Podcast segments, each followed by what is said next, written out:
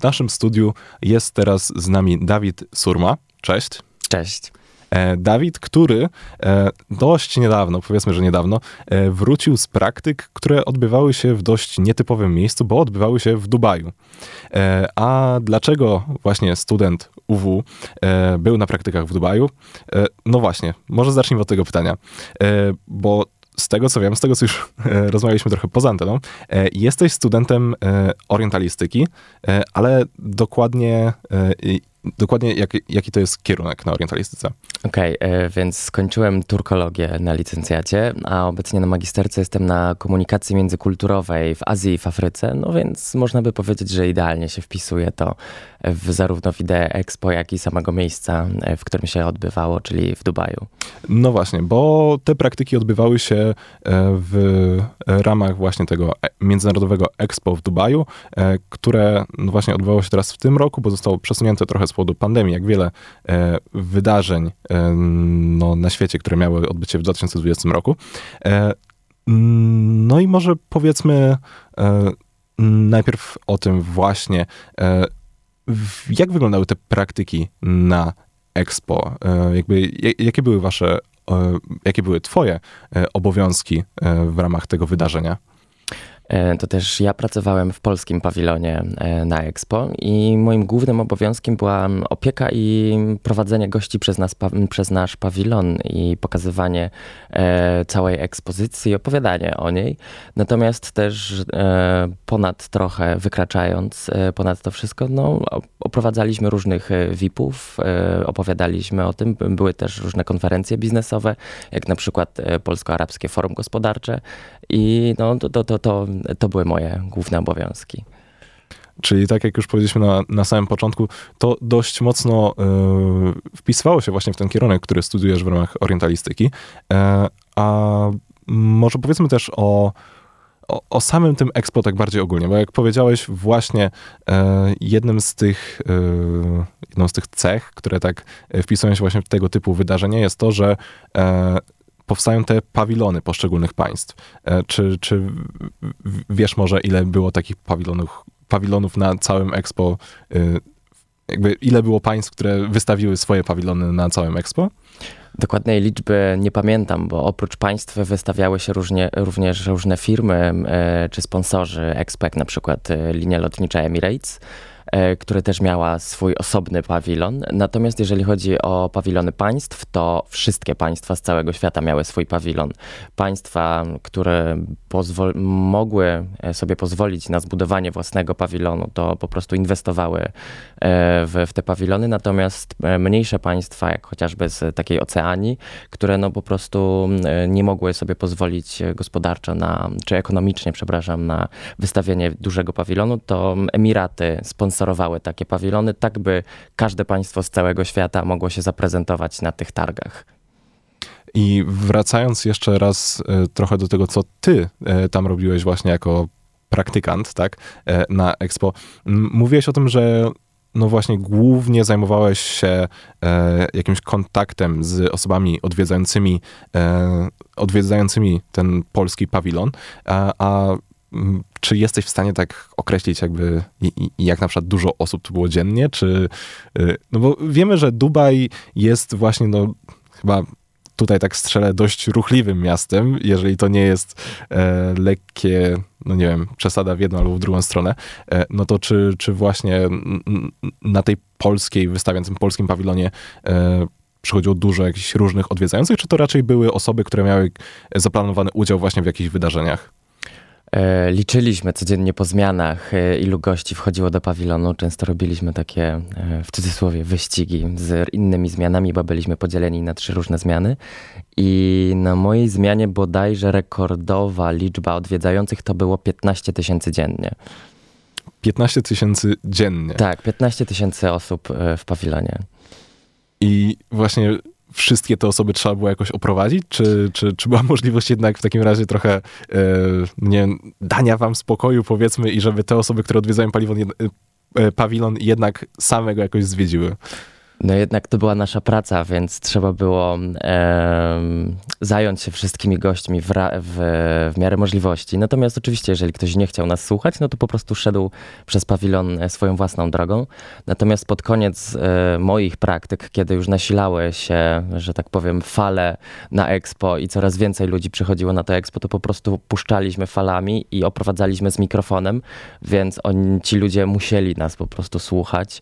Więc e, kiedy tak ograniczyliśmy przepływ tych ludzi, to tak do 10 tysięcy dziennie i to wszyscy wtedy nas musieli słuchać. Mm, nadal jest to porażająca po prostu ilość osób. E, a jeszcze do tego powinniśmy zaznaczyć sam fakt, ile trwały te twoje praktyki na Expo w Dubaju, bo były one dość długie jak na praktyki. E, tak, ja tam wyleciałem gdzieś w trzecim tygodniu września i wróciłem początkiem stycznia, natomiast same praktyki per se trwały od 1 e, października do 31 e, grudnia, więc no trzy miesiące równe. I tyle kontaktów właśnie z tysiącami ludzi dziennie, no to na pewno może się wydawać, że o, też bym sobie poleciał na takie praktyki do Dubaju, pozwiedzał Dubaj. E, I o tym, czy, czy w tym nakładzie pracy znaleźliście e, jako praktykanci może trochę miejsca na to, żeby ten Dubaj zwiedzić, myślę, że o tym porozmawiamy e, już za chwilę, w poprzedniej części rozmowy mówiliśmy właśnie trochę już o samych tych praktykach, o tym, czym ty się tam zajmowałeś.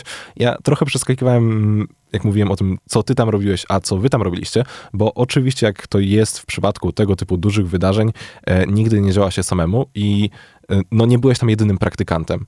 E, ile, ile osób, właśnie ile praktykantów, e, studentów było e, w, właśnie działało w ramach zespołu polskiego pawilonu? Pracowało nas tam ponad 70, 73 e, osoby bodajże. Byliśmy podzieleni na trzy zmiany, tak byśmy mogli mieć też trochę czasu wolnego dla siebie.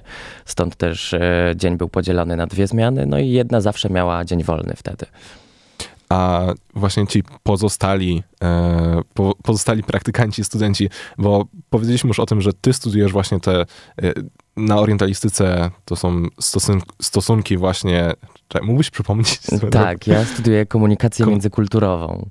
Właśnie, komunikacja międzykulturowa, która jak najbardziej wpisuje się w tego typu e, wydarzenia e, no, międzynarodowe, międzykulturowe, a co studiowali na przykład jacyś twoi, no właśnie, koledzy z zespołu i koleżanki?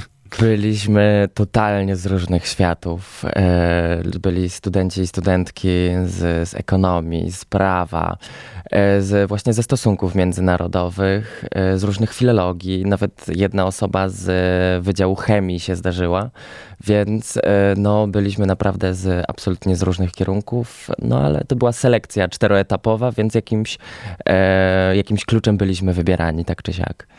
Czyli tak lekko podsumowując, e, jeżeli komuś marzy się właśnie udział w praktykach na tego typu wydarzeniu, to jak najbardziej, e, jak najbardziej ma na to szansę, nawet jeśli nie, nie zajmuje się na studiach czymś tak ściśle związanym z tego typu wydarzeniami, jak e, komunikacja międzykulturowa.